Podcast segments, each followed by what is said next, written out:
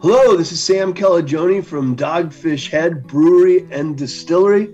Pour a dram and settle in. This is the Cask Chasers Podcast.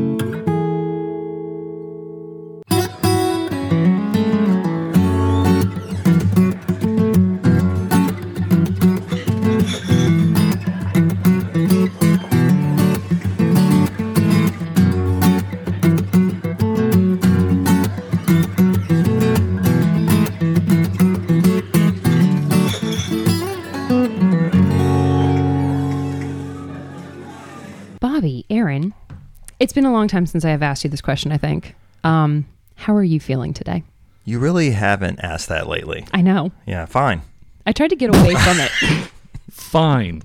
Yeah. So bitter. I'm feeling. I actually. I have an announcement. If you wouldn't- if if you If you folks say you're indulge me. pregnant? I'm not. No. Okay. No. My announcement is that Bobby bought Crocs. I did. Wait, I did. I did. So, listen, it- we hammered on the past few episodes. Mm-hmm. We have molested Aaron about his Crocs. I mean, Yeah. we really have. yeah, reputation in the mud. In full disclosure, I'm going to hold him up. So I didn't go full Croc mode though. I went Croc sneaker, which is which is a little bit more. I think the ki- Crocs in disguise. Yeah, the kids appreciate it. I think they see. We still calling them kicks. Yeah. Yeah, Yeah, I think maybe. the kids like it. So um, I think if you have to phrase it like that, you're definitely in the cool they're the category. greatest shoe I've ever. How bought how comfortable are they're they? Though? Too They're, com- they're stupid annoyingly comfortable. comfortable. Oh, uh, right. Like I, I, t- I told you when I got the the clog ones, I put them on as a joke, and then I was like, oh no, I gotta buy them now. when I went in the Croc store, they were like, "Here's a coupon for fifty percent off your next pair," and I was like, "I'll never be back in this store." now you open up your closet and it's just a row of multicolored styrofoam shoes. It's like a it's like a, uh hip hop star's closet with like, in, but instead of Air Force One, it's just nothing but Crocs, and I'm like a walking Croc closet. It's my only pair I'll ever own, and whatever. They're great for Until your 50% coupon. yeah. checks I don't. in. I'm Yeah. I'm not 100 percent when I come to this show, and I can throw them on with. I also wear sweatpants. Sweat uh, wear sweatpants now. Yeah, so yeah, it's a thing. I'm trying to get me into wearing sweatpants. My problem with sweatpants is that I Go swe- on. I sweat in them a lot, and I know they're called sweatpants, but I I run a little hot to begin with, Mm. and I every once in a while to be cold at night I'll put on like some like some jogging pants because let's be honest I'm not doing any jogging Sure. or something like that, and like ten minutes later. I'm like I'm too hot and I got to switch to shorts. So like the idea of sweatpants to me, I'm just, ugh, I just don't.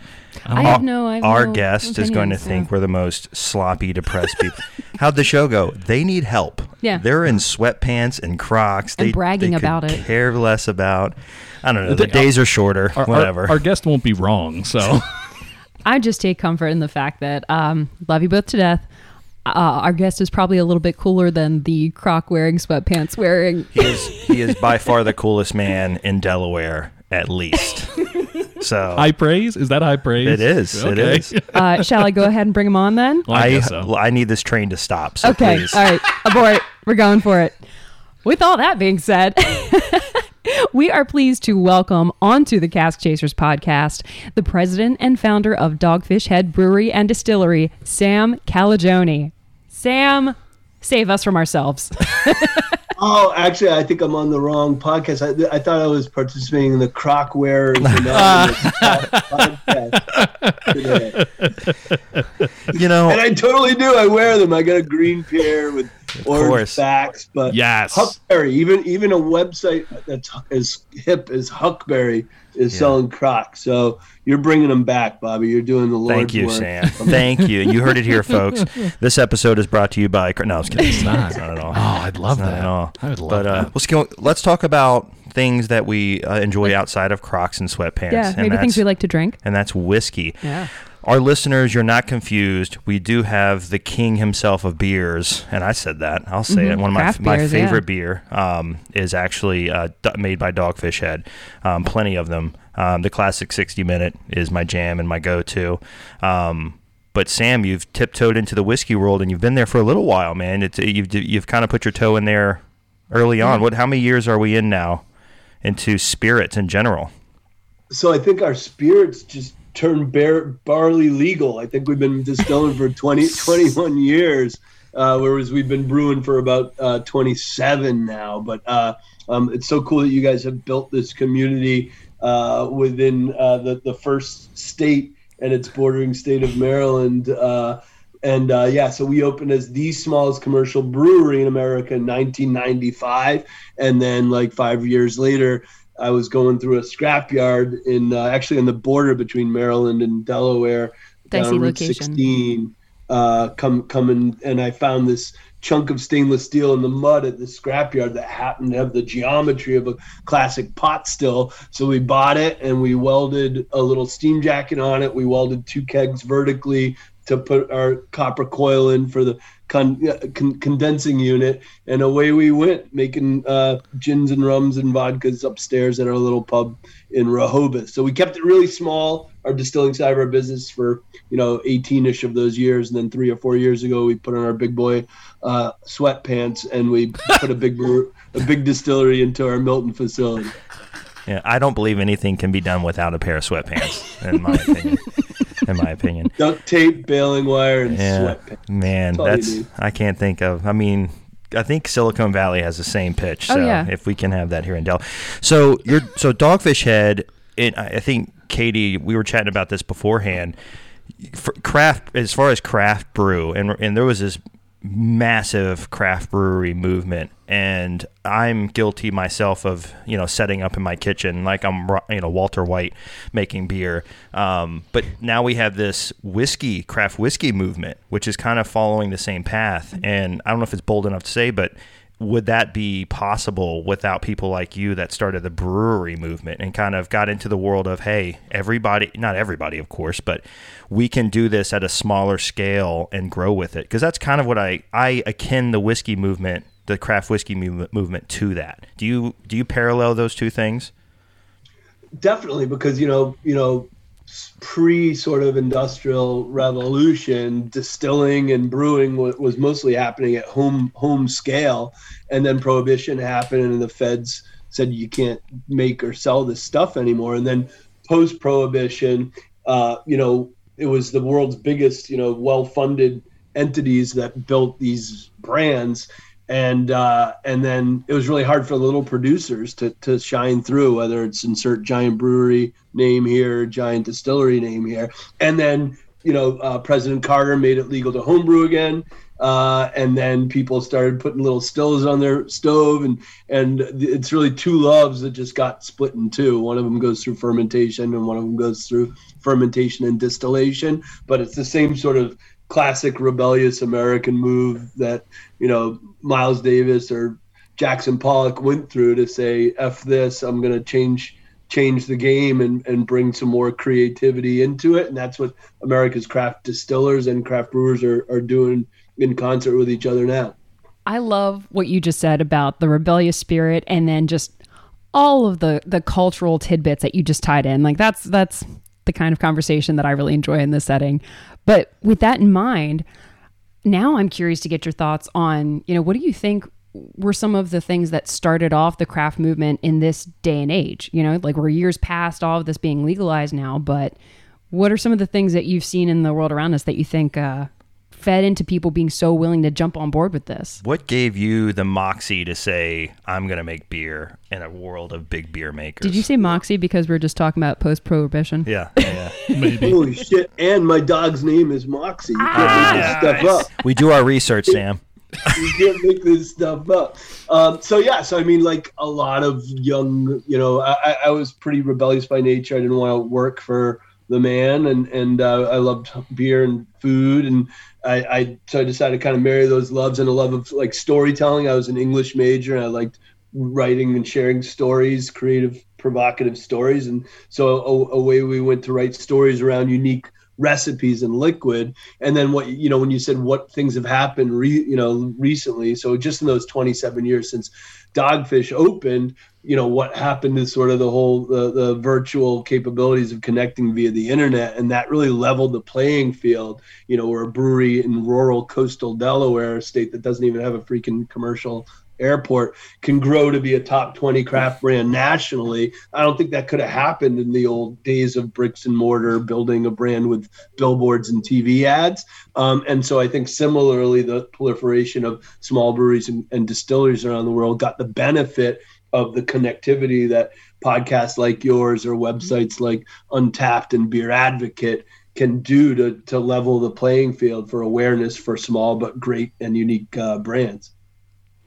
Great answer. That was like not like I was trying to stump you or anything, but no, I I love the point that you just hit on and you know, you're right. This is also something that we've not only contributed to, but we've really benefited from in terms of, you know, the entrepreneurship that you get in different aspects of the whiskey community, which, you know, we talk about all the time with our listeners, is just one of the most welcoming, creative, cultivating, I don't know, just inclusive types of places. Like the, the conversations, the ideas, the people that kind of come together in that setting are so impressive. And, you know, we benefit from that too. Well, and I, I'd agree with that as well. And I, uh, to, to everyone's point, um, the, I, I, I think not only uh, is the the craft beer community and the craft whiskey community are not only does one follow the other just as far as um, the how they came about, but they're also very similar people. Like, I mean, I'm I don't consider myself a beer guy. I like beer. Um, there are I can't speak super intelligently to it, but I you know I, I go to craft breweries. I I, I go uh, and I you know events there, networking events, and I enjoy myself. And the type of people that gather there are really laid back, and they're very similar to you know the, the type of yeah crazy people. So yeah. they're the yes. right type of crazy, I guess, is what I'm what well, I'm trying to say. The exact opposite. Yeah. I I got into beer um, first, craft beer specifically. Yeah, I yeah. took a course in Wilmington University um, called the uh, Art of Brewing, and I don't even think they have it anymore, Wilmington, Delaware. And my wife took it as a date night, and it's where I experienced, I guess, craft beer or different beers. I think one of the things we talk about, Sam, and, and I, I when I think of you, and I've, I've saw you, I watched your Discovery series years ago, and you know, you're kind of way about things, which is, you know, that off centered, you know, let's do it differently, let's try different things mentality. People ask me, you know, how are you going to have a show about whiskey, you know, that mm-hmm. don't know whiskey? Why, how can you build an entire genre, an entire podcast around it? And I explain to these people, these, the makers of this are artists. They're, they're no different than a painter or a sculptor. And you hit the head on, nail on the head earlier with, you know, Pollock and everything they're they're not just you know making a beverage you know in, in in mass production you know they're making something that has their stamp on it has their name on it their style their brushstroke if you will and that's what we appreciate and that's what the whole thing's about for you to make go from making the crazy beers you've and you've made some crazy ones and some I mean they're fantastic and off the wall and in every way to spirits and specifically whiskey made sense to us and oh, oh I think, oh, yeah, I yeah, think it absolutely. just, I, I, it wasn't a, oh, that's cool. Cause I know other breweries that are making whiskey. When you made it, when Dogfish Head, I was like, that makes perfect sense. Yeah, no, that, yeah, uh, of course he is. And you've I, been waiting you know, for this that, moment. oh, is this happening right now? Okay. Um, we were singing two different songs. So, yeah. But in harmony. yeah, yeah, yeah. So it just, it just, and I expected, and we've already tasted some of it, but I expected it to be kind of off the wall in a good way and just different your the mantra is you know off centered beer. How is your whiskey off centered? I mean, what was your Ooh. plan with this? What what, how, what did you want to do to be the Sam we know with this stuff?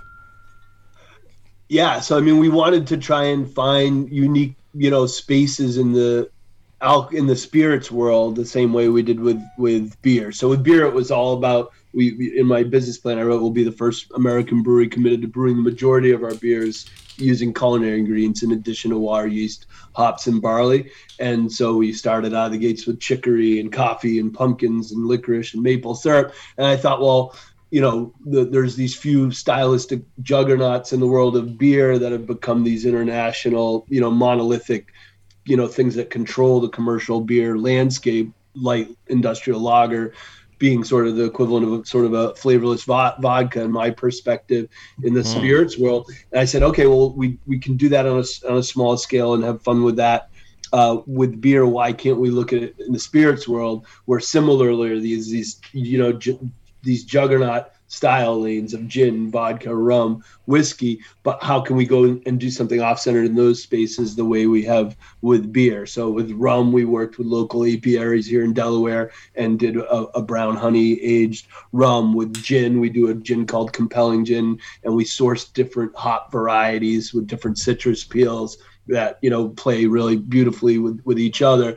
And then so for whiskey we really said let's lean into what we know as brewers about really different obscure arcane grain styles uh, and brewing yeast uh, you know the, the the the almost you know limitless breadth of our knowledge on on how we play with different yeast strains and then different uh, woods as well because we've been doing wood aged beers uh, like Palo Santo Marron for almost two decades as well. So for us, it's grains, yeast fermentation profile, and different uses of, of woods is how we're really focused on differentiating our whiskey program.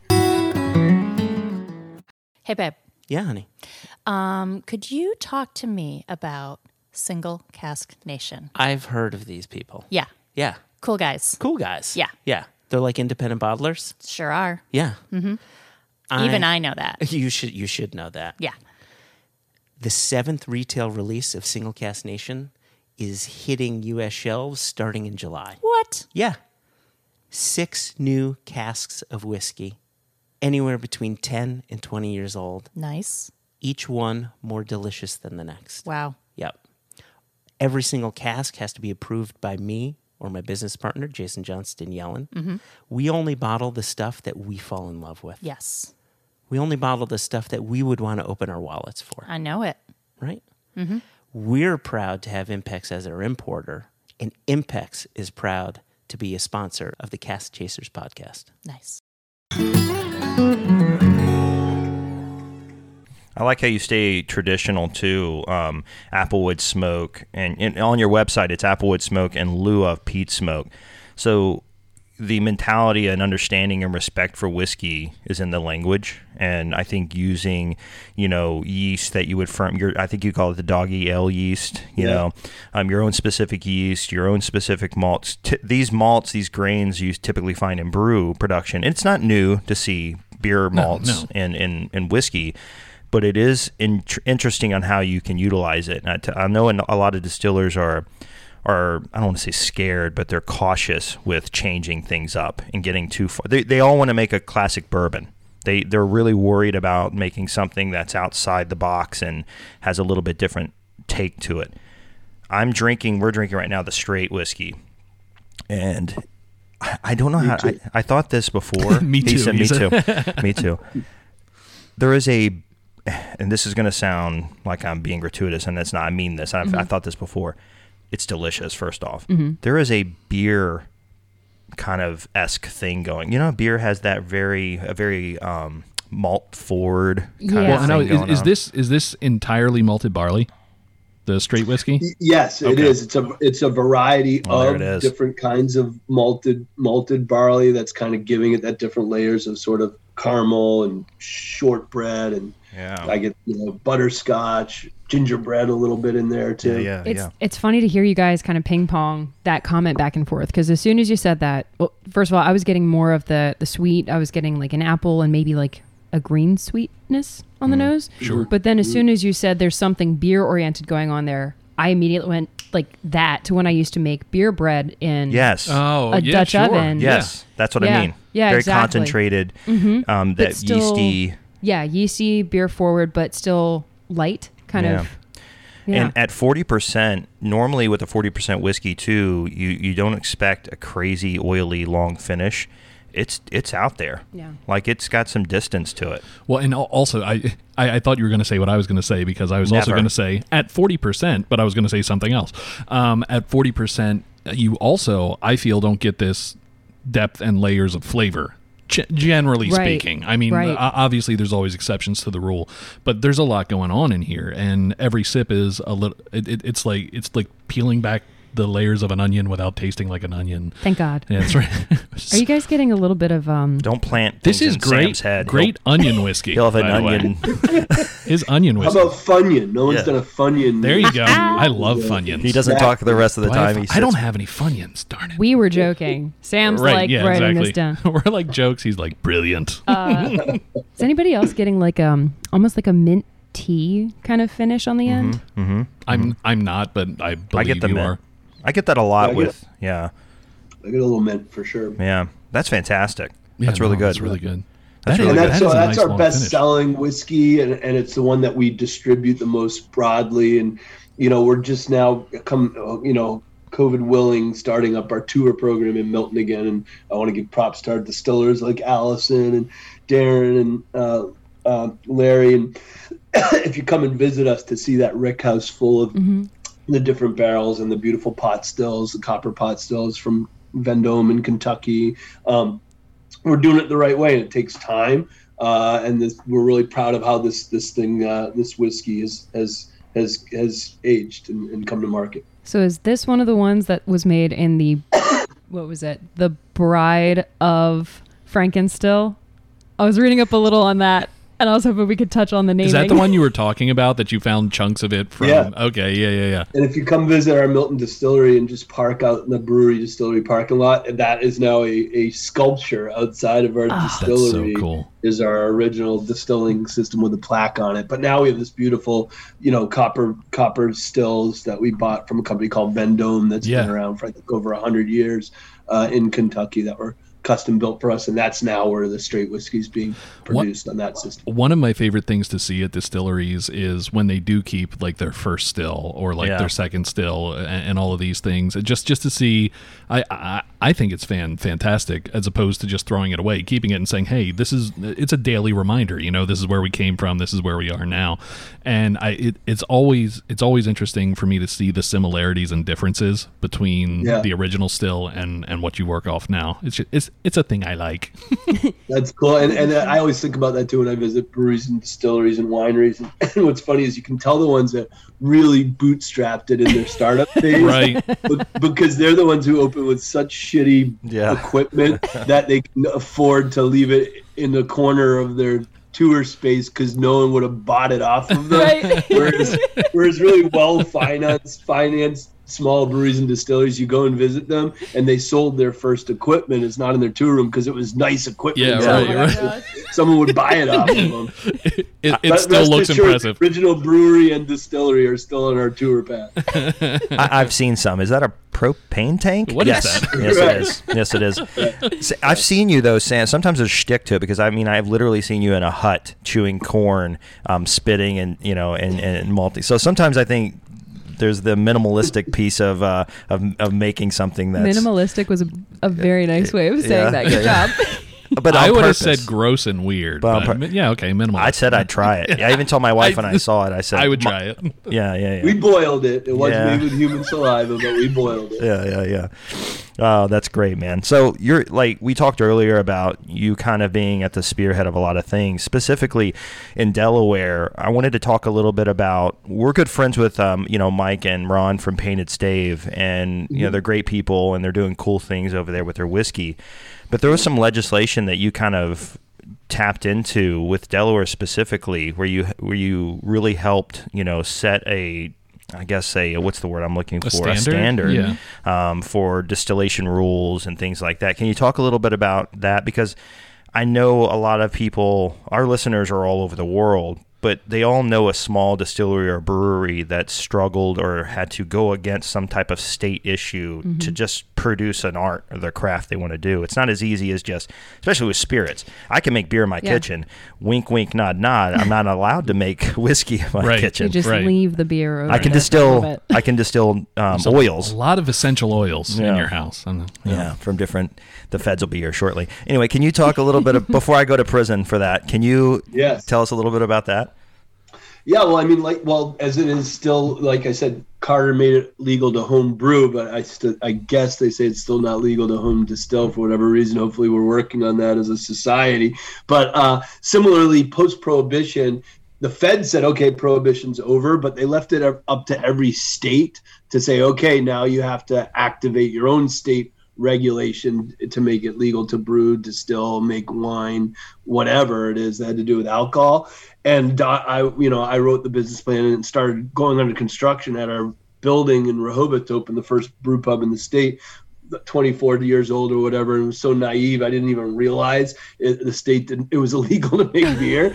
So i was kind of hanging my brewery sign over the building and someone walks by and goes brewery you know it's illegal to make beer in delaware. I have a friend who tried but they told me it was illegal. I was like fuck. So i got my pickup truck drove up to dover and i was like which one of these is the House of Representatives? Which one, which one of this is the Senate? And I just literally, that's what's so great about being in a small state like Delaware. That's so ag friendly and so entrepreneurial friendly when you think about mm-hmm. you know mm-hmm. the ag community in Delaware agricultural and mm-hmm. you know how entrepreneurial from DuPont and, Go- and Gore etc we kind of were fortunate that our state's small so you can get into the state house without you know having a payola and whatever hire a, mm-hmm. a, a lobbyist and then uh, we respect the local entrepreneurial and agricultural intersection. So the yada yada yada is very naive and young and not being coming from politics. I was able to, with the help of a lawyer, Dick Kirk.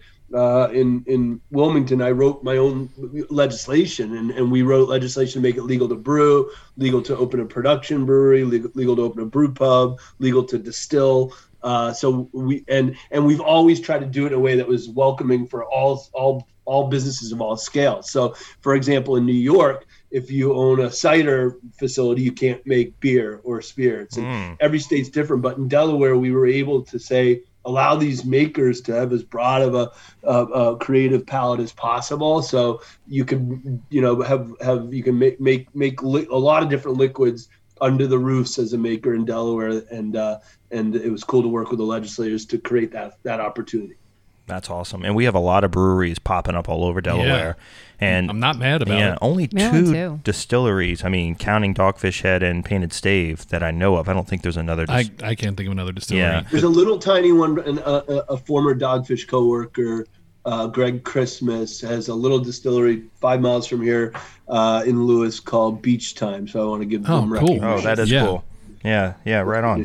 I don't know that they're making whiskeys, but I think they focus on rum and some other things, but that's they're the third at least. Okay, awesome. Well, that's where a lot of these distilleries start off with rum or gin because with clear spirits, yeah, yeah, yeah, cocktails and whatnot, which is a big thing with you. I've had your, you know, your bottled cocktails and everything. They're again okay. fantastic in every way, and uh, I've been to the both facilities in Rehoboth and Milford, both worth a visit both awesome facilities. I mean, you, uh, there's a tree house out in front of them. It's just amazing. I was going to say, the, art, art, the just, creativity and the design element just screams, comes through everywhere. Yeah, you, you, can just, and you're not, it's not your typical tour or look to the, it's, it's fun. It's a fun trip and, you know, I, I, highly recommend going. Rehoboth's a great beach. So for the listeners out there, specific on the East Coast, that's it's a drive. You definitely check it out. It's it's worth your drive. All right, chasers, that concludes part one of our episode with Sam from Dogfish Head.